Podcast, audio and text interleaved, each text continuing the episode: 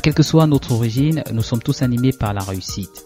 nous voulons tous progresser et nous recherchons constamment dans ces démarches les moyens d'améliorer nos conditions. parfois, il suffit de peu pour faire la différence.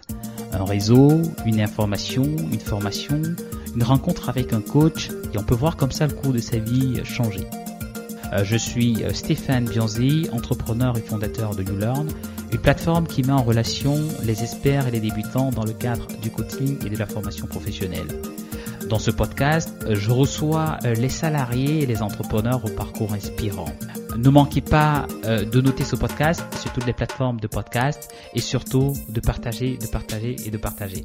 Merci beaucoup et bonne écoute.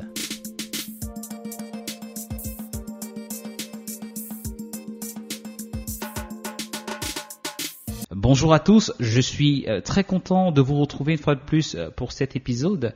Je reçois euh, aujourd'hui Priscilla Moudiagui qui est content spécialiste chez Instagram.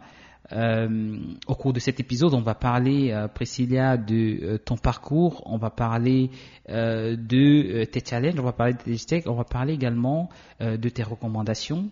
Euh, que tu peux donner aux personnes qui euh, veulent emprunter la même voie que toi. Euh, bienvenue Priscilla, je suis très content de te recevoir. Bonjour à tous et bonjour à toi Stéphane, le plaisir est vraiment partagé. merci beaucoup Priscilla. Alors, je suis je suis curieux de, de savoir en fait d'où tu viens qui est Priscilla, d'où est-ce qu'elle vient? Hmm, C'est un très bon début parce que je pense que tout le monde aime parler de ses origines, de, son, de, là, où qui, euh, de, de, là où tu viens. Je viens donc de, euh, de la, région parisienne. Euh, j'ai grandi à, à Paris. Euh, avec des parents issus de l'immigration congolaise et angolaise. Et aujourd'hui, je ne suis plus basé sur Paris, mais plutôt euh, à Londres. D'accord, d'accord. Alors, euh, comment s'est passée ton enfance? Parce que tu, as grandi à Paris, du coup, euh, tes parents se sont rencontrés à Paris, c'est bien ça? Oui, effectivement, mes parents se sont rencontrés en région parisienne. Il y a de cela déjà presque, presque 30 ans. Et, et, du coup, toi, tu as fait toute ta scolarité en, région parisienne ou Ok. Pas du, coup, justement. Alors, alors tu as été, euh, quel, a été ton parcours euh, justement euh, académique? Quelle école tu as fait Par où tu es passé? Comment est-ce que tu as, tu as grandi le cadre familial? C'est-à-dire que l'environnement familial. Est-ce que tu peux nous en dire un peu plus sur, sur ce contexte? Bien sûr. Euh, bah, c'est assez intéressant, je pense, parce que j'ai grandi dans une famille assez, assez petite. Je n'ai qu'un petit frère. On était tous les quatre assez seuls à la maison. Mais dans une nous avons grandi dans des, dans des banlieues où on n'était euh, pas forcément entouré euh, de, de, nos proches ou, euh, ou de familles assez, assez similaires, c'est-à-dire qui sont issus de l'immigration. Dans j'ai grandi en tout cas dans, dans, dans, dans une, une campagne, comme j'aime comme j'aime l'appeler, en Seine-et-Marne, vu qu'on était l'une des, des premières familles noires à habiter en, en Seine-et-Marne, dans ce petit village qui est Nangis aujourd'hui. Et euh, j'ai grandi dans un cadre où, du coup, forcément, comme on était toujours les premiers noirs à, faire un peu toute activité dans, ce, dans, cet environnement assez, unique, mes parents ont voulu me donner, euh, ont voulu que je sorte un peu de l'ordinaire et que je, je reçois euh, une éducation assez, assez stricte et, nécessaire où les noirs ne sont pas attendus, en fait. Parce que lorsqu'on est arrivé dans ce village, justement, où il y avait très peu de familles noires, on nous a souvent catégorisés euh, assez rapidement. Du coup, mes parents m'ont envoyé dans des écoles euh, privées euh, pour, moi et, pour mon frère, ou voilà, dans des cadres où en fait les familles immigrées n'étaient pas n'étaient pas attendues. Et je pense que pour mes parents, c'était un petit moyen de, de, prouver qu'il fallait vraiment ne pas s'arrêter à la couleur de peau ou, ou pour pouvoir juger quelqu'un. et comment toi tu l'as vécu ça en fait? Parce que du coup, tu étais plongé dans un environnement où entre guillemets, parce que quand tu en parles, ce que moi je, retiens, c'est qu'il y avait euh, euh, un peu de frustration. Euh, comment toi tu l'as vécu de l'école privée Bon, après, c'est quand même assez, c'est particulier, hein, une école privée, donc et ça coûte cher, il faut, il faut le rappeler. Donc, comment toi tu l'as vécu cette cette trajectoire là que les parents t'ont donné du fait que vous étiez dans un environnement où vous étiez, entre guillemets, minoritaire? Je pense que, Stéphane, tu as utilisé le bon terme, frustration.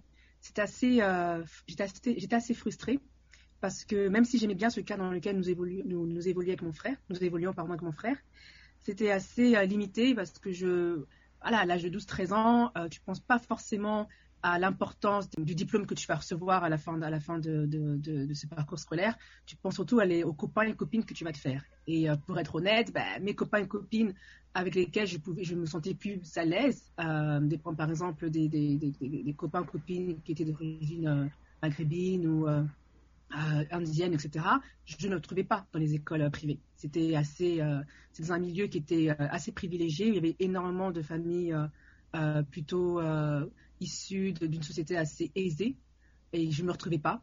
Si mes parents sont battus pour pouvoir me permettre de payer cette, école qui était assez chère, je ne me sentais pas du tout dans mon milieu, donc c'était assez frustrant. toutefois, ce que j'ai apprécié, c'est le cadre organisé qui était installé dans ces écoles. Euh, pour être plus précise, on avait dans notre quartier une école euh, voisine qui était euh, publique. Et lorsqu'il y avait des grèves politiques qui arrivaient dans tout le pays, qui empêchaient certains élèves de passer leurs examens, ben, nous, dans, notre école privée, on n'était pas concernés par cela. On n'était pas du tout submergés par les, problèmes politiques qui, en fait, ralentissaient les parcours scolaires des étudiants, des élèves. Alors en fait, euh, le fait que aujourd'hui tu sois chez, chez Instagram, euh, c'est pas euh, c'est pas un fait de hasard. On, y reviendra. mais, j'ai une question. donc tu vas faire ton parcours principalement dans les écoles dans une école privée. Ensuite tu vas aller à l'université. Où est-ce que tu vas à l'université? Alors du coup l'université, je, me lance à la Sorbonne.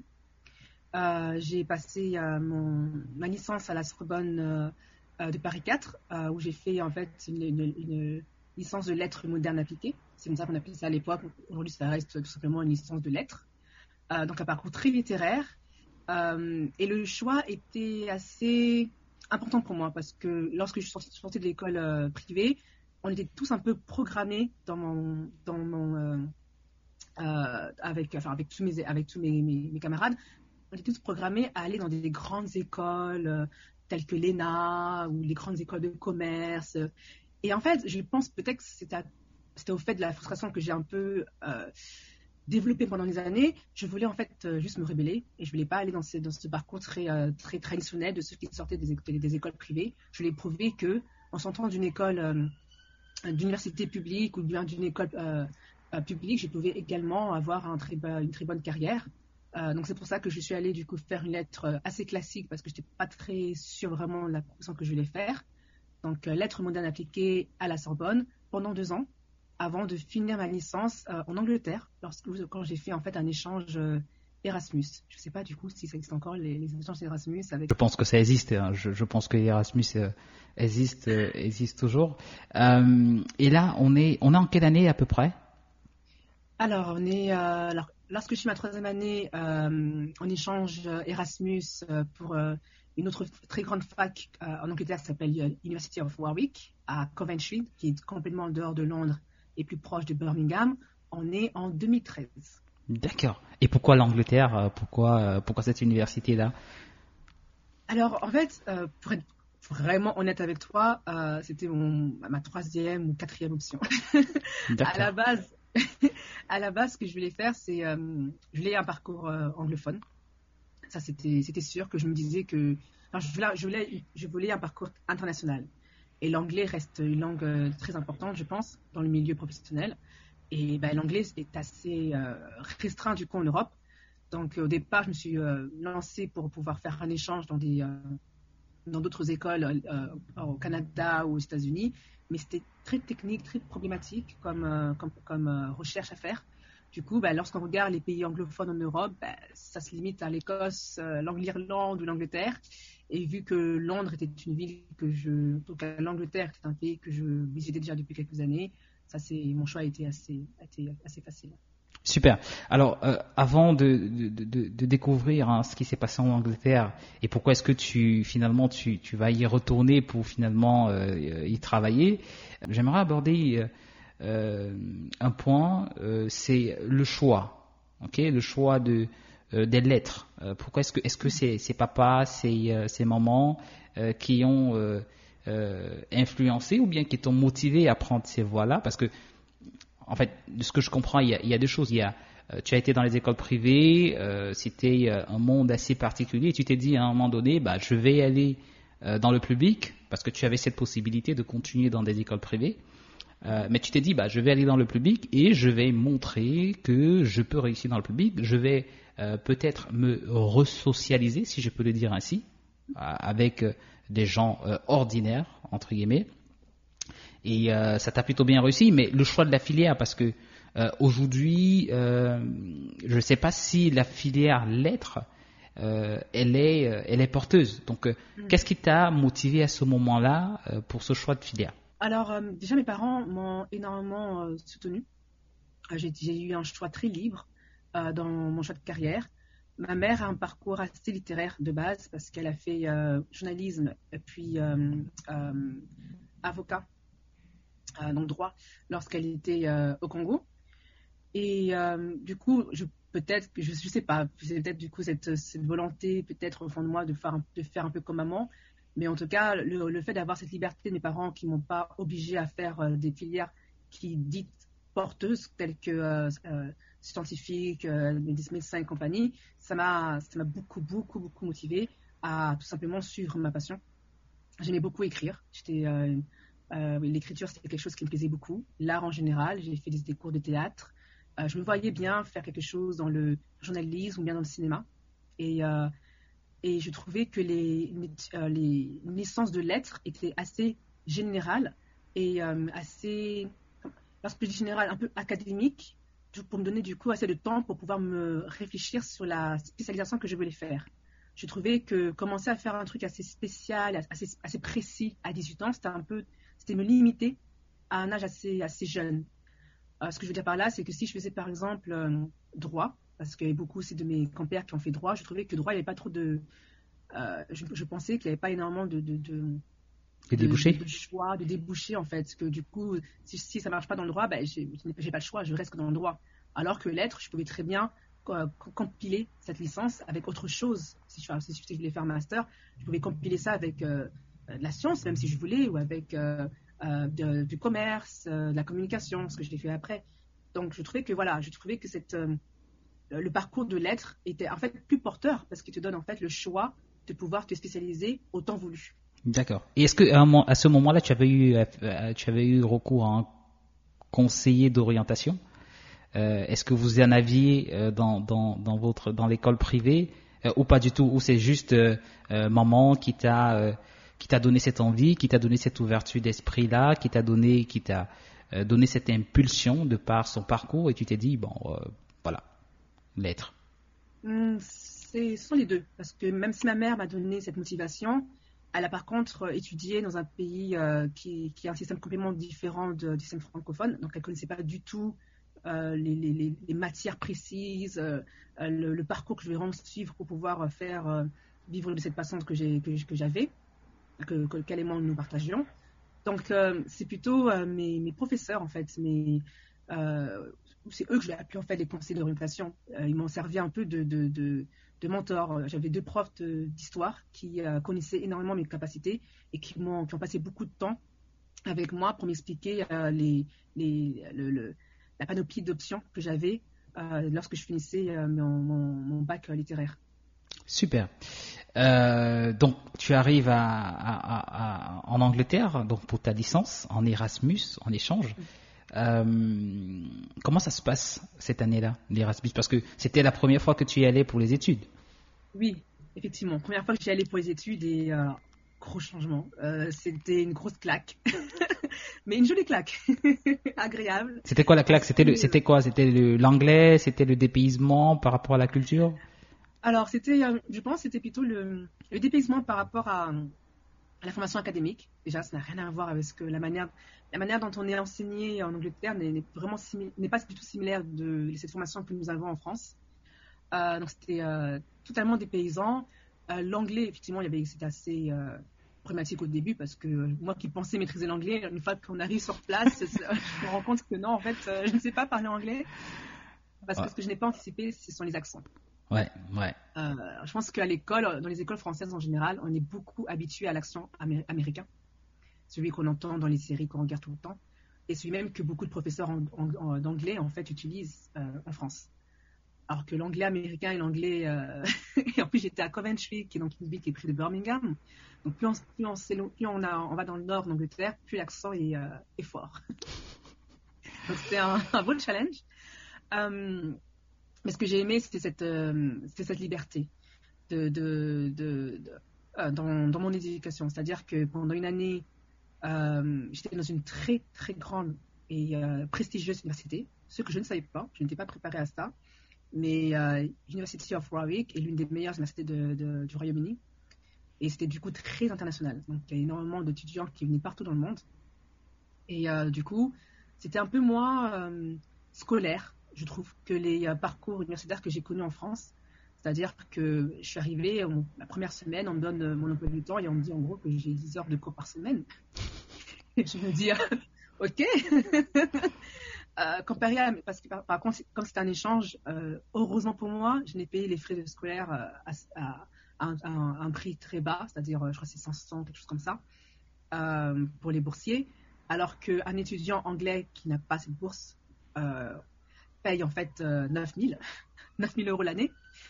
Donc pour moi, c'était un très gros choc. Je me suis mis à la place d'un étudiant anglais qui arrivait dans cette université et qui, et recevait un emploi du temps de 10 heures par, par, par semaine en ayant payé 9000 euros de frais de scolarité. Donc, euh, c'était.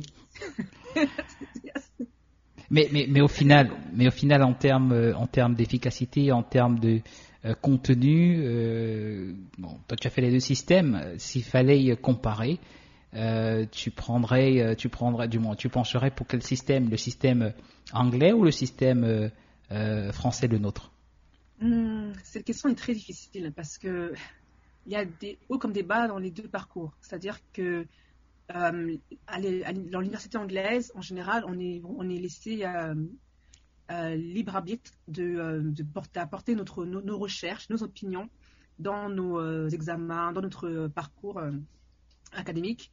Donc la raison pour laquelle on n'a que 10 heures, c'est parce qu'en fait, ils attendent à ce que tu passes le, reste de ton temps dans les bibliothèques, à lire, à te ressourcer et à créer, et à créer en fait ton propre ta propre expertise, ta, propre opinion. Alors que je trouve qu'en France, en général, on est, on est bourré d'heures euh, euh, euh dans, dans, dans, des cours parce qu'on cherche à, à, recracher un peu ce que le professeur euh, nous donne. Du coup, ça nous limite à, développer notre propre pensée. Pas forcément, mais en tout cas, c'est le, le, système en fait ne te pousse pas à penser de toi-même. On te demande d'abord de partir avec les bases du professeur euh, qui, a, qui, euh, qui, te donne ses cours tous les jours. Et ça, c'est un point que je n'apprécie pas trop en France et un point que j'ai beaucoup plus apprécié en Angleterre. C'est vraiment, j'ai développé mon propre, ma propre opinion grâce à, à ces heures énormes que j'ai passées euh, dans les bibliothèques. par contre, ce qui me plaît pas trop, c'est que parce qu'il y a ce libre arbitre, il y a moins de, y a moins de, de suivi comparé en France où je trouve que c'était très facile de vraiment me tourner vers un professeur qui va, qui va, qui va m'encadrer en fait. Et euh, ça peut être un peu déroutant pour ceux qui n'aiment pas cette indépendance. D'accord, d'accord. Ok, ça veut dire que si je comprends bien, en France on a un système euh, où il y a de l'accompagnement. Et euh, en Angleterre, c'est plus ben, le développement euh, personnel, on va aller chercher la créativité de chaque personne. C'est pour ça qu'on a deux sociétés quand même différentes, deux mindsets euh, différents. Après, après ta licence, tu vas rester, euh, tu vas après ton ta, licence en Angleterre, tu vas tu vas y rester ou tu reviens en France? Non, en fait, je reviens. Je reviens parce que ce qui est bien avec le programme d'échange Erasmus, c'est qu'on est encore attaché au système français, donc on paye les frais scolaires français euh, qui s'élève du coup, comme j'ai dit, plutôt à 500 euros. Alors que lorsqu'on devient étudiant anglais, les prix sont un peu différents.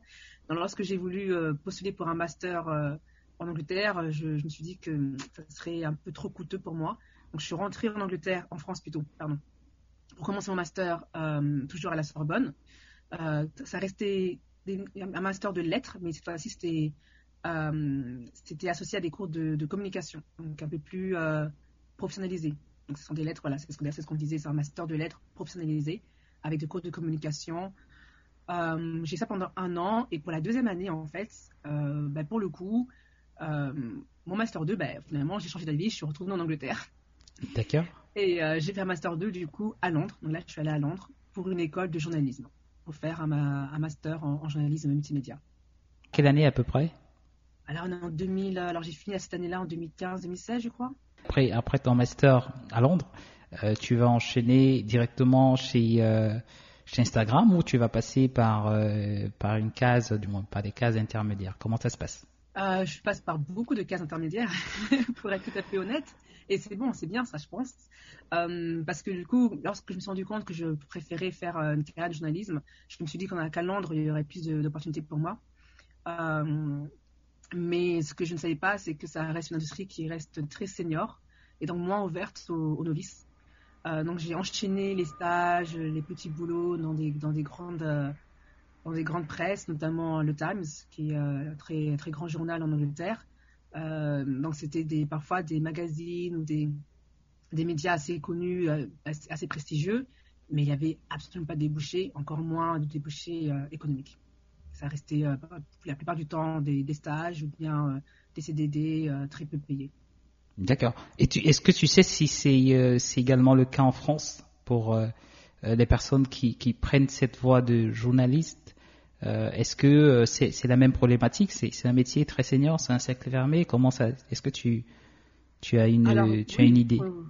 pour, la France, oui, j'ai une bonne idée. La raison pour laquelle d'ailleurs, finalement, je suis partie en Angleterre pour le master 2 et pour faire ce master de, de journalisme, c'est parce que en France, pour le journalisme, je conseille tout le monde, enfin tous ceux qui sont intéressés par cette voie, de faire des grandes écoles, euh, parce que c'est là qu'on peut, euh, parce que souvent les grandes écoles de journalisme ont des partenariats avec des, avec la presse directement, ce qui peut te permettre de finir ton master en ayant un, un, CDI euh, déjà, déjà signé dans un des, dans des, des, grandes rédactions.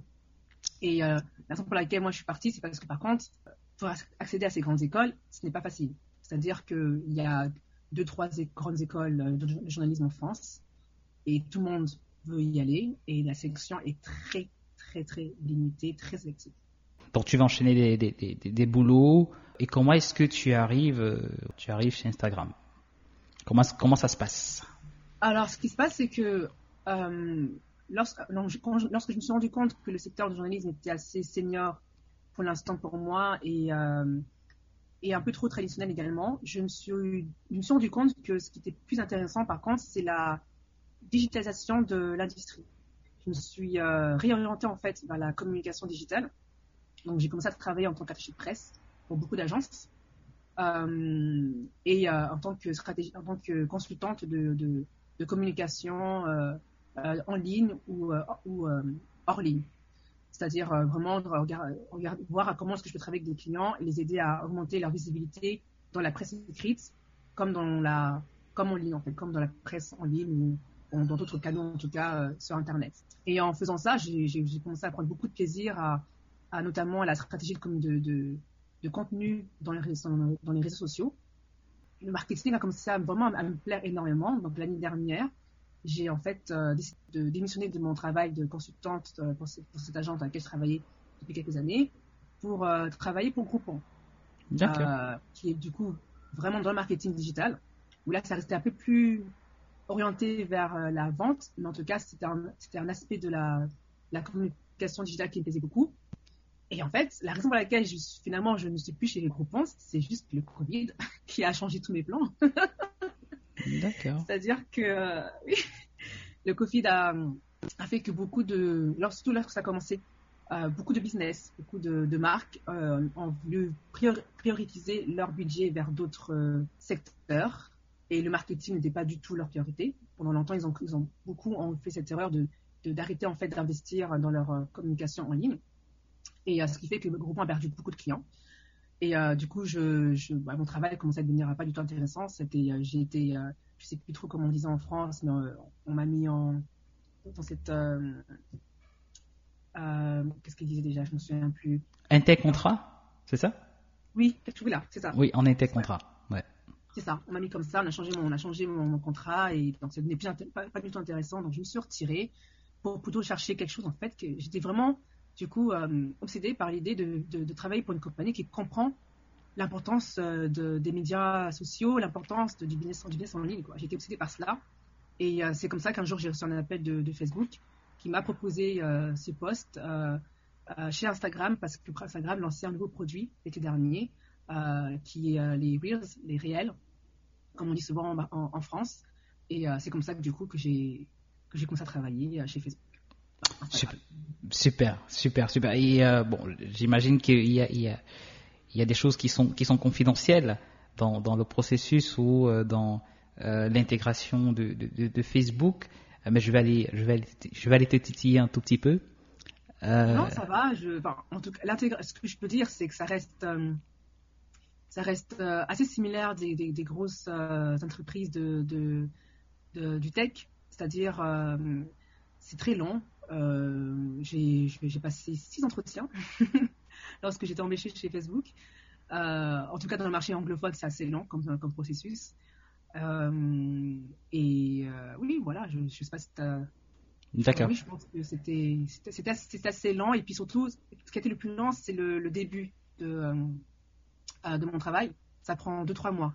alors, le, temps, le temps de recevoir, reçu, lorsque j'ai reçu l'offre, euh, j'ai dû attendre deux mois avant de, de, pouvoir être euh, embarqué officiellement dans, l'entreprise, parce qu'il y a beaucoup de, vérifications qui, euh, qui faites. D'accord. Et, pendant les deux mois, tu es payé ou pas? Non, malheureusement non. ça serait trop beau, mais non, c'était vraiment. Ça fait presque deux mois où j'attendais. Je savais que j'allais commencer à travailler chez Facebook, mais non, je devais attendre que tout soit. Tout soit vérifié. Que tout, soit validé. Et quand tu dis que le process de, de recrutement il est long, c'est combien de temps à peu près? Euh, bah, je dirais en total, si on prend en compte le fait qu'il y, a des vérifications qui, doivent être faites avant de commencer le nouveau travail, je dirais, je dirais trois mois. Je dirais trois mois en général. D'accord. Entre, le, entre le, le, coup de fil et euh, le travail effectif, il faut compter trois mois. Oui. Ils sont pas ils sont pas du tout précis. En fait, euh, ce qui, ça, ça, ça, ça, peut traduire quelque chose. Ça veut dire qu'ils sont vraiment dans la recherche de l'excellence. C'est-à-dire qu'ils sont pas pressés pour, pour recruter. Euh, ils prennent du temps parce qu'ils savent que c'est un investissement et euh, du coup ils veulent pas se tromper et euh, c'est pour ça qu'ils voilà ils mettent beaucoup de process pour être sûr de recruter des bonnes personnes. C'est c'est un peu une stratégie que je vois dans la plupart des, des grands groupes et je pense que derrière ces stratégies c'est une volonté de vraiment avoir de bonnes personnes quoi. On, voilà. Et comment tu l'as vécu? Travailler chez Facebook quand Facebook, ah, quand, Facebook t'appelle pour te dire, euh, Priscilla, euh, on veut travailler avec toi, comment est-ce que tu réagis? Ah, je suis effectivement euh, aux anges, je suis très excitée parce que ah, j'ai oublié d'évoquer un, élément peut-être important, mais avant de commencer chez Facebook, j'avais essayé de travailler pour TikTok, mais malheureusement, parce que TikTok est du coup une entreprise qui est basée en Chine, et comme on sait tous, le Covid a commencé en Chine. Donc pendant mon processus mon process d'intégration, de, enfin j'essaie vraiment de, de, j'ai passé presque toutes les étapes d'interview et tout. À un moment, il y a eu un gros vent, un grand blanc, parce que bah, le Covid avait commencé en Chine et là, il y a eu un manque de communication pendant très longtemps, ce qui m'a beaucoup frustrée. Donc, lorsque Facebook m'appelle, je me dis, ah bah tiens, voici le, le, concurrent qui m'appelle. C'est une belle petite revanche pour moi. J'espère que là, ça va pouvoir euh, bien marcher et c'est, c'est, ça a été le cas. Donc, je suis assez excitée. Je demande beaucoup de questions euh, sur ce nouveau produit parce que un truc qu'il faut savoir, c'est que j'avais pas énormément d'informations sur mon rôle. C'était très, très, très secret. D'accord. Ouais. D'accord. Donc, pas de fiche de poste. Euh, enfin, j'ai une petite fiche et euh, la, la, description du poste, c'est très général, quoi. Donc, euh, c'est, je sais pas trop ce que je vais faire. Je suis là, je dis, bon, ok, je me lance, je passe les entretiens comme il faut, je, je, je me vends comme il faut. Mais euh, c'est vrai que ça restait très secret. ah oui. Ah ouais, et du coup, ça, ça, me fait penser à quelque chose, du moins qu'on a, qu'on a l'habitude de dire, hein, il faut partager ses idées, mais quand on voit comment Facebook fait attention euh, à, euh, à son innovation, à ses idées, euh, à ce qu'il à ce qu'il partage au grand public, on se dit finalement, voilà, est-ce que est-ce que ça vaut vraiment du moins, on se repose la question de savoir s'il faut vraiment parler de ses idées. parce que pour une personne qui, qui va être recrutée, de minimum, c'est voilà, de donner un peu plus d'informations sur sur le produit, sur ce que la personne va faire, sur les Mm. missions.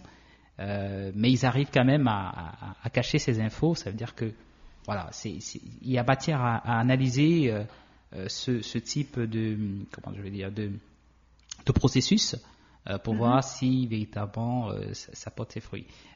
Et donc tu, tu vas arriver, tu vas arriver chez, chez Facebook et du coup tu découvres tes missions. Une fois que tu, après les trois mois, tu découvres véritablement tes missions. C'est bien Oui, ça effectivement, je, découvre effectivement mes missions et justement j'ai un appel qui explique en fait euh, du coup ce, manque de, transparence pendant quelques semaines.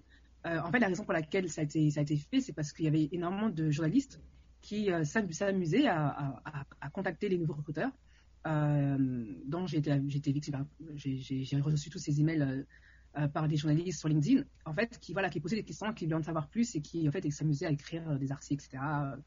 euh, sur ce nouveau produit que Instagram est sur le point de, de- de lancer. Donc j'ai eu un peu plus d'informations sur ce besoin du coup de, discrétion au début. Euh, C'était juste pour euh, éviter cette, cette, ra- cette- cette- cette, marée de, requêtes de- de- d'emails de, journalistes. D'accord. Lorsque je découvre mes missions, ben, je, suis, euh, je suis très excitée parce que c'est un, c'est un, en fait, c'est un rôle que je ne comprenais pas, non pas parce que c'était déjà, euh, j'avais pas beaucoup d'informations au départ sur, euh, sur ce que j'allais faire, mais surtout parce que c'est un rôle que je ne m'attendais pas dans ce milieu-là. C'est-à-dire que euh, le terme, le, titre précis de mon rôle, euh, en anglais, on appelle ça content curator. Euh, c'est très, je, n'aime pas trop la traduction française parce que ça ne, c'est pas un rôle vraiment qui existe en fait en général dans ce milieu-là. Le curateur, la curatrice, c'est, ça se retrouve, c'est un métier qu'on retrouve dans le, dans l'art, lorsqu'on est curateur dans les musées. Donc en général, c'est quelqu'un qui va sélectionner les meilleures pièces, euh, les meilleures, œuvres pour une collection d'art. C'est là, c'est qu'on parle de curateur. Et tout d'un coup, dans le milieu euh, médias sociaux, communication, on cherche des curateurs aujourd'hui. Et ça m'a, ça m'a étonné parce que c'est, c'est, c'est pas quelque chose, c'est quelque chose de très nouveau en fait. Mon rôle, la raison pour laquelle j'étais, j'étais assez, euh, j'étais un peu, euh, j'étais un peu déroutée au départ, c'est parce que c'est, c'est un- ça avait l'air d'être, c'était un nouveau rôle. C'est nouveau aujourd'hui de trouver des curateurs dans le milieu internet. Je ne connaissais pas du tout, donc euh, j'apprends. Aujourd'hui, en fait, c'est quoi tes, tes, tes principales, c'est quoi tes challenges? Euh, Parce que euh, il faut dire hein, que le produit il est sorti, donc qui, Mm. je, je pense qu'il cartonne, mais il est très proche, hein, il faut le dire quand même, il est très proche de, de ce que TikTok fait. Aujourd'hui, c'est quoi tes challenges? Parce que tu as euh, travaillé sur les réels qui fonctionnent plutôt très bien. Euh, Je pense qu'aujourd'hui, c'est euh, c'est la fonctionnalité qui permet d'avoir un grand nombre de reach euh, sur, euh, sur, la plateforme. Euh, quels ont été tes challenges sur ce produit? Alors, je, dirais que l'un des premiers challenges, c'était en sein même de, de Facebook, parce que Facebook est, c'est une entreprise qui est, absolument, bah, qui est énorme, comme vous pouvez le- vous en douter. On, a, on est à plus de 10 000 euh, employés dans le monde entier. Et euh, du coup, cette nouveauté de, ce produit Reels chez Instagram était aussi nouveau au sein même de l'entreprise euh, Facebook. Du coup, l'un des, l'un des challenges que nous avions, c'était euh, celui de, de, communiquer euh, ce qu'on voyait dans les Reels, ce, qui est dans les réels, ce qui se passait, euh, de, communiquer ce produit en fait aux autres départements. C'était l'un des, plus, ah, c'était l'un des, l'un des premiers challenges que nous avions au début, parce qu'il faut savoir que, comme tu l'as évoqué, il y a d'autres produits sur le marché qui sont en compétition avec les réels. Quelques mois après, il y a aussi Snapchat, par exemple, qui a lancé Spotlight, donc, qui, est, qui est assez similaire de- des réels et la plateforme réelle et, de, et, de, et de TikTok. Et euh, du coup, il y a, de- il y a, énormément de départements voisins qui, ont, qui avaient besoin de comprendre aussi le, le- produit, ce nouveau produit, pour pouvoir également le communiquer, l'utiliser dans leur propre stratégie, l'intégrer, parce qu'effectivement, il y a aussi, voilà, à un moment, il y a aussi, euh, euh, Facebook aime bien faire cette, cette immersion entre, entre ces, différentes marques, ces différents produits. Donc, c'est important que tout le monde puisse comprendre euh, euh, l'utilisation de ce produit, que- quels sont ses enjeux, etc. Donc, c'était juste la communication qui était un peu euh, euh, déroutante au début. Lorsqu'on on était à peu près 100 éparpillés dans le monde entier, 100 euh, stratégistes, 100 euh, curateurs qui, voilà, qui, qui faisaient quelque chose de nouveau, c'est-à-dire sélectionner, regarder le, contenu de qualité qui est créé dans les réels. Alors que ça, c'est un travail qu'en général, en- de plus en plus, beaucoup de plateformes laissent au robot, laissent à l'algorithme. Et du coup, en fait, en termes de communication, vous avez réussi vous avez réussi à faire passer, vous avez passé le message aux autres départements. Mais je, me pose quand même une question parce que là tu évoques le sujet de communication, mais je me dis, bah, lorsqu'il y a un projet pareil, on doit informer tous les départements concernés. Ah oui, tous les départements étaient, tous, étaient, tous, au, étaient tous au courant de, de, ce lancement et du produit. Ça, c'est clair et net. Mais c'est juste l'intégration de ce produit maintenant dans la stratégie. C'est là qu'il intervient en fait. En, étant euh, une stratégiste de, spécialiste du contenu, euh, c'est là que je peux du coup aider ces autres départements à, par exemple, si je parle de, on va être assez précis, en parlant du département de euh, partnership, partenariat, donc les gens qui vont travailler directement avec les influenceurs, un peu plus au quotidien, ceux qui vont vraiment gérer cette relation avec les influenceurs, les influenceurs qui créent du contenu sur Instagram, jusqu'à présent, c'était des stories, c'était des, publications, euh, des, euh, des lives aussi récemment, depuis l'année dernière, des AGTV. Maintenant, il y a eu les réels. Euh, ces, partenaires qui, vont parler avec les influenceurs ont besoin d'expliquer comment marchent les réels, qu'est-ce qu'est l'enjeu, euh, pourquoi les réels sont importants, etc. Et ils ne peuvent pas le faire s'ils n'utilisent pas les réels au quotidien. Et s'ils ne comprennent pas le produit comme je le comprends. Donc c'est là que je vais communiquer et aider ses, euh, mes, ses collègues d'autres départements à intégrer euh, les réels dans leur stratégie, euh, dans leur oui dans leur stratégie avec pour, ce cas-là avec leurs influenceurs. D'accord, ok. très clair. Et bon, on a parlé de, de, tes challenges, on a parlé de ton arrivée chez, Facebook. Moi, j'ai une question sur, dans ton parcours, il y a eu bien à un moment donné des échecs. Alors, est-ce que tu peux nous parler euh, des échecs que tu as rencontrés euh, euh, dans ce parcours?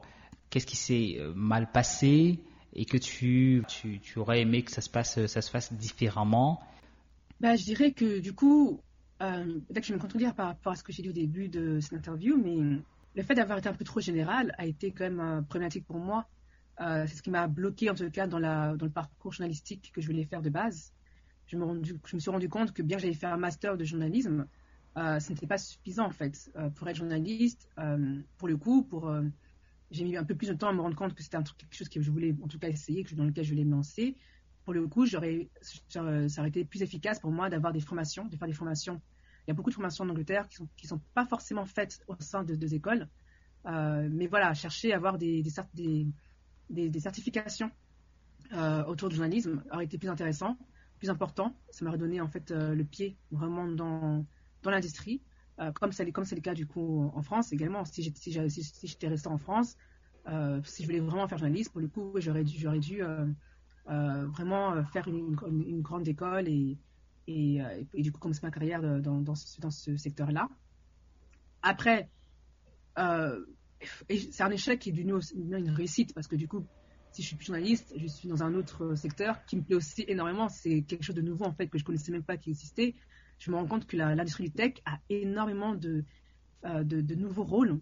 Euh, enfin, même pas que cette industrie-là en général. Les rôles en général aujourd'hui changent, ils évoluent énormément. C'est pour ça que maintenant, j'aimerais, c'est important de, de, garder ça en tête et de, tourner assez rapidement nos échecs en, en, réussite, en fait. Il faut, juste dévier, tout simplement, ces échecs-là, parce qu'il y a de. L'espace pour cela. Il y a énormément d'évolutions. Il y a de nouveaux rôles qui, se créent au quotidien. Et il ne faut pas hésiter à les, vérifier un peu plus tôt. Euh, un autre échec que dont je peux évoquer, lorsque je suis du coup, quand moi, j'ai commencé ma, ma carrière dans la communication digitale, dans les réseaux sociaux et tout, je n'avais pas de, formation euh, traditionnelle. J'ai appris euh, sur le tas. Et du coup, il y a eu parfois des erreurs. par exemple, je m'étais amusée lorsque j'étais consultante dans une agence de, presse, je m'amusais à moi-même à créer les, visuels pour mes clients. Euh, euh, j'avais un client par exemple euh, qui, qui organise dans, le secteur de, l'immobilier qui faisait la promotion de, ces, centres commerciaux.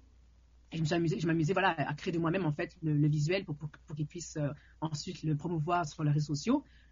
Et en fait, quand lorsqu'on travaille dans, le marketing, il faut savoir qu'il y a plusieurs, il y a casquettes et on ne peut pas toutes les porter. Et créer du visuel, parfois c'était, parfois c'était très bon. C'est quelque chose que j'aime beaucoup faire et mais il faut, faut savoir ses limites.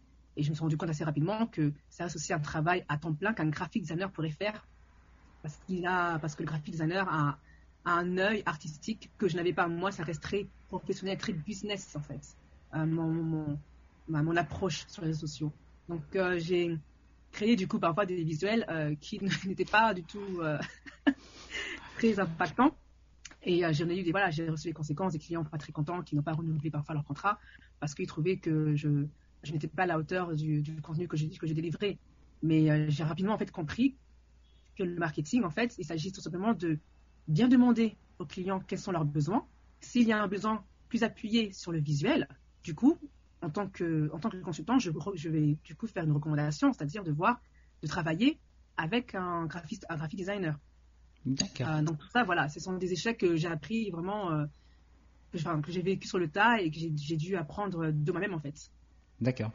Et du coup, en fait, euh, quand tu, parce que il y a quand même, euh, j'ai envie de dire, tu, vas quand même relever un certain nombre de challenges en, thème de, de déjà l'orientation. Euh, parti pour être, tu étais parti pour être journaliste. Euh, finalement, tu te retrouves dans le marketing. Euh, moi, j'ai une question. C'est euh, de savoir comment est-ce que tu fais pour apprendre de nouvelles choses. C'est quoi ton secret Parce que il faut dire aujourd'hui que un des problèmes que euh, que beaucoup ont, c'est euh, justement cette, cette reconversion. Euh, c'est-à-dire que pardon, passer d'un d'un métier à un autre, passer, apprendre de nouvelles choses, ça peut être souvent compliqué pour beaucoup.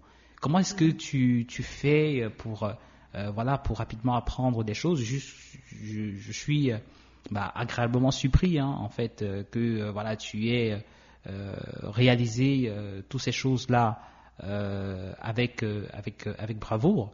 Et du coup, j'aimerais en fait que tu, tu partages ton, ton, tes tips pour, pour apprendre. alors, le premier serait d'abord de, de faire des recherches, de se renseigner, faire des recherches assez individuelles et assez manuelles peut-être, mais, mais c'est le premier, le premier, un de mes premiers recours. C'est-à-dire que lorsque je me rendais compte que je manquais un peu de connaissances assez appuyées, par exemple sur le SEO, qui était assez important pour comprendre comment qu'un contenu marchait sur Google, ben, je faisais mes recherches sur Google, tout simplement, pour voir s'il y avait des formations qui pourraient me, des leçons que je pourrais, euh, que je pourrais apprendre de moi-même, pour pouvoir avoir plus de connaissances euh, approfondies sur, euh, sur cette matière du, marketing. Donc, ces recherches m'ont permis de, de, trouver de nombreuses formations gratuites. Il y a une panoplie de, formations gratuites sur Internet. Euh, c'est incroyable. Euh, c'est en général quelques semaines, quelques heures. Enfin, faut, bien sûr être de rigueur et suivre, euh, être, rester cohérent et suivre toutes ces leçons. Donc du coup, je me suis retrouvée à l'école, toute seule, en train de, voilà, d'écrire mes leçons dans mes petites fiches, euh, voilà, pour pouvoir apprendre au quotidien. Et ce qui est bien, c'est que lorsque, lorsque je faisais ça, je travaillais en même temps. Donc ce que j'apprenais euh, le soir, bah, je l'appliquais, en fait, je le testais euh, dans mon travail. Donc, du coup, j'ai un feedback assez, direct qui permet de, voir si je peux approfondir mes connaissances ou si finalement j'ai bien maîtrisé mes connaissances. Donc, le premier type. Euh, voilà, donc ça, c'est mon premier type. Le second, c'est non, se renseigner auprès des, auprès des, d'autres personnes, d'autres professionnels en fait, qui sont dans le milieu. Je suis beaucoup tourné auprès de mes collègues, managers et autres euh, que j'ai vu un peu comme des mentors. Et j'ai posé beaucoup de questions sur leur, propre parcours pour pouvoir, euh, du coup, euh, bah, prendre leurs propres conseils, essayer de voir comment est-ce que je peux suivre leur voie. à Facebook, on a accès à, énormément de, professionnels qui sont, partout dans le monde. Et de temps en temps, j'envoie des petits messages pour, leur, demander, en fait, de, m'expliquer un peu en quelques mots ce qu'ils ont fait, ce qu'ils font au quotidien, comment est-ce que je peux arriver par là. Voilà, je, me renseigne, je suis curieuse, quoi, naturellement, avec, auprès de, auprès de mes, de mes pairs. Et le troisième point que je vais mentionner, ce sont les webinars. Euh, les webinars, euh, euh, dans le groupe, dans ton entreprise dans laquelle je travaille actuellement, on en a presque tous les jours. Donc, si vous travaillez dans une entreprise qui fournit régulièrement des webinars, tant mieux. Si ce n'est pas le cas, il faut absolument se souscrire à des, à des newsletters de certaines entreprises, certaines marques que vous aimez beaucoup. Et euh, je vous, garantis qu'ils euh, euh, lancent régulièrement des webinaires. Et ces webinaires permettent en fait du coup d'avoir des, informations directes sur de, l'industrie. Et ça, ça m'a beaucoup aidé à, me réorienter et à peaufiner un peu mes, compétences. Super. Très intéressant. tu es chez, Instagram, on va, profiter. En plus, tu as travaillé sur des réels. Il y a beaucoup de personnes qui nous écoutent et qui sont également sur Instagram, qui ont des business sur Instagram. Est-ce que tu aurais quelques tips que tu pourrais partager avec ces personnes-là euh, qui utilisent aujourd'hui des réels et qui veulent, euh, ou qui recherchent euh, une visibilité sur ce réseau social qui est très, très fréquenté? Déjà, si quelqu'un ne, si quelqu'un a un business et n'utilise pas des réels, c'est, la personne est mal partie. je dirais, il faut absolument utiliser les réels parce que ce que je peux vous dire, c'est que Instagram aujourd'hui fait un gros focus sur les réels. Donc, euh, si, une entreprise recherche, bien sûr, ça dépend toujours d'un objectif, mais si l'objectif est de rechercher la visibilité, il faut commencer par les réels. Les réels vont garantir cette, euh, euh, visibilité. notamment l'année dernière, c'était là, lorsque ça venait juste de commencer, c'était très impactant. Donc il faut se lancer déjà donc, dans les réels. Ensuite, il faut bien sûr les utiliser à bon escient. C'est-à-dire que ça dépend effectivement du type d'entreprise dans laquelle euh, dans lequel vous êtes. Mais ce qui est important, c'est de, lorsqu'on est sur Instagram, c'est d'utiliser toutes les fonctionnalités qu'Instagram propose. C'est ce qui permet de maximiser cette visibilité. C'est-à-dire, en plus de publier des, publications, il faut utiliser les stories, il faut faire quelques, euh, quelques lives sur IGTV, il faut faire quelques réels, comme je, comme je l'ai dit. Il faut vraiment utiliser toutes les fonctionnalités que la plateforme euh, met en, évidence. et la seconde option, ce serait un des tips que je donne souvent, c'est de faire ce, que j'appelle du content bashing. C'est-à-dire que l'un des plus grands défis qu'on a, euh, que toute entreprise a euh, lorsqu'elle cherche à être présente euh, sur les réseaux sociaux, c'est d'être cohérent avec son contenu. Donc, je vois parfois des entreprises qui postent au mois de mai, et tout d'un coup, ils postent plus avant septembre, et puis ils postent après en décembre. Il n'y a pas de cohérence. Ce manque de, de il n'y a pas de, oui, voilà. Pas, ce n'est pas pertinent en fait. Il faut vraiment. La fréquence. Euh, la fréquence en fait. Il faut, il faut avoir une certaine fréquence. Il faut être régulier en fait. Exactement. Il faut vraiment être régulier. Euh, voilà, c'est là que du coup la, la, maîtrise du content bashing en fait euh, entre, en jeu. C'est-à-dire si vous avez du mal à, à, à, créer et à publier ces, publications en quotidien, dédiez une journée, deux journées dans le mois entière où vous créez tout ce contenu-là. Parce qu'il ne faut pas oublier que lorsqu'on crée du contenu et qu'on le poste sur les réseaux sociaux, il y a aussi la feuille blanche. Hein. C'est pas tous les jours qu'on a, des idées. Euh, donc, euh, du coup, si on n'a pas d'idées, on est, euh, très facilement tenté de laisser tomber, de ne pas publier aujourd'hui et du coup d'être de nouveau irrégulier. Donc, dédier vraiment une journée entière, deux, trois jours dans le mois pour planifier en fait votre contenu et du coup après le, utiliser les, les, les, plateformes qui, qui sont disponibles sur, sur Internet qui vont vous permettre en fait de plus de, euh, de, de, planifier en fait ce contenu et à, ce qu'il soit en fait publié à, l'heure et au jour que vous voulez. Super. En tout cas, euh, merci beaucoup. J'espère que ça va aider euh, beaucoup qui vont écouter cet épisode. Alors, une, avant de sortir, j'ai une question sur le futur. où est-ce que tu te vois dans 5 ans? Eh bien, j'ai, euh, en, mettant les pieds en fait euh, chez Facebook, j'ai développé un goût énorme pour, euh, pour le, secteur tech. Je trouve que c'est un, secteur qui, qui, qui, se renouvelle beaucoup et en fait qui est un peu, qui n'est pas, qui n'est pas connu à sa, comment dire, euh, il n'est pas assez mis, en évidence. C'est-à-dire que lorsqu'on pense à tech, on pense forcément ingénieur, on se dit que c'est pas pour nous, je suis pas, je suis pas un ingénieur, je ne cherche pas à être ingénieur, donc pourquoi est-ce que je fais ça? Je suis pas programmeur. Alors qu'en fait, ce que l'industrie nous, montre aujourd'hui, c'est que cette industrie-là, euh, on peut faire de la, de, la, vente, on peut faire du marketing, on peut faire euh, un peu de tout dans le secteur tech. Et c'est intéressant parce que c'est un secteur qui évolue énormément. Donc, par exemple, ce que je fais chez Facebook change. Je sens vraiment, je suis même pas en train de vous mentir. Tous les mois, mon travail change. Parfois, il y a six mois, euh, j'ai dû avoir une, nouvelle fiche de description de mon travail, quoi. Tellement ça ne fait que changer. Donc c'est un secteur qui évolue énormément. Euh, donc du coup, c'est assez difficile de se voir dans cinq ans parce que je me dis, bah, ça, ça, change tellement que je serais assez étonnée. Mais j'ai quand même bien sûr un petit rêve. Et ce que j'aimerais bien, c'est euh, chez Facebook, en fait, j'aimerais. Il y a le, le, poste SPM qui me plaît beaucoup, c'est-à-dire euh, c'est un poste qui. SPM, c'est pourquoi Ça veut dire SPM, ça signifie Strategic Partner Manager. Ok. Strategic Partner Manager. Donc, c'est un poste où, où de manager où la personne est en fait en gère les partenariats, gère les, créateurs. Je, ça me plaît énormément chez Facebook de, de mettre en évidence, de mettre en avant euh, les créateurs qui font du bon, boulot, notamment les créateurs de la communauté noire, parce qu'elle est euh, malheureusement euh, pas, toujours mise en valeur, en valeur. Elle est souvent très, souvent copiée. C'est un, des, défis que beaucoup de, d'espaces médias sociaux rencontrent aujourd'hui. donc pouvoir mettre en, en avant ces créateurs, c'est, un de mes objectifs. Et en tant que SPM, je pourrais le faire parce que je travaillerai directement avec les créateurs au quotidien et je les impliquerai dans les, euh, dans les, dans les campagnes, les opérations qu'Instagram euh, aura, euh, aura en tête. donc oui, commencer par SPM pour finir directrice de communication, ça serait vraiment un de mes rêves. Ah ouais, c'est super.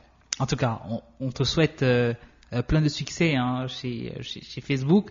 alors, on, a, on, arrive, on arrive au terme de, de cet épisode très riche qui, euh, et j'ai une dernière question qu'on pose d'habitude à tous nos invités, euh, qui, euh, selon toi, pourrait passer sur ce podcast de ton entourage oh. oh bonne question. dans mon entourage chez Facebook, du coup, ou bien vraiment... Non, non, de ton entourage. avec la philosophie euh, de, transfert de compétences, avec la philosophie de partage d'expérience, oh. euh, avec la philosophie euh, d'inspiration pour toute cette communauté qui nous écoute, mm-hmm. qui, voilà, comme ça, tu nous recommanderais pour ce podcast Alors, sans citer, je pourrais vous recommander Sarah Audrey Samou, qui est une très bonne amie à moi, qui, qui travaille en tant que consultante AML euh, au Luxembourg. Elle a travaillé pour des boîtes comme Deloitte. Donc, elle est dans l'audit. Et euh, son parcours, je pense, qui est du coup très intéressant. Et le fait aussi qu'elle travaille dans un marché euh, très peu connu, malheureusement, au Luxembourg, est très et sera, pourrait être très, très important, en fait, je pense, à partager au cours de, cette, de, ton prochain épisode. Super. Alors, Sarah, si tu nous écoutes, c'est avec plaisir que je te recevrai dans, cette, dans cette émission. Euh, on a passé un très bon moment. Euh, j'ai passé un très bon moment. J'espère que vous également, vous avez passé un très bon moment. Vous avez appris beaucoup de choses. Euh, en tout cas, je te remercie beaucoup, Priscilla, pour ton temps. je te remercie pour, pour ce partage. tu as un mot de, un mot de la fin? Juste un petit conseil pour ceux qui nous écoutent et ceux qui seraient inspirés de suivre mon parcours. c'est vraiment de pas être, euh, pas baisser les bras sur euh, au début parce que je pense qu'on est encore trop ignorant des nouveaux euh, jobs, des nouveaux, des nouveaux, boulots qui existent aujourd'hui dans la sphère marketing. et ce, que, ce qui est bien dans la sphère marketing, c'est qu'il n'y a pas de parcours type. C'est assez, assez, assez varié. Donc, j'encourage vraiment ceux qui sont intéressés par mon parcours, de, ceux qui sont intéressés à quelque chose de assez similaire, de, de se renseigner sur ces nouveaux euh, jobs et de euh, et, d'être très ouvert, d'être ouvert surtout parce que c'est ce qui va vraiment euh, vous pousser à aller plus loin. D'accord. Alors on, on, retire en fait que la tech c'est pas seulement pour des ingénieurs ou pour des docteurs, c'est un, une industrie qui est ouverte à tout le monde. et comme tu comme tu l'as dit, hein, je pense qu'il faut aller chercher l'information. L'information aujourd'hui, elle est euh, disponible grâce à Internet, donc on peut la chercher, on peut la, si on la cherche, on va la trouver. Et, euh, du coup, euh, on pourra aussi bah, vivre ses rêves. merci beaucoup et je te souhaite de passer bah, une très très bonne journée. à très bientôt. Salut. Merci.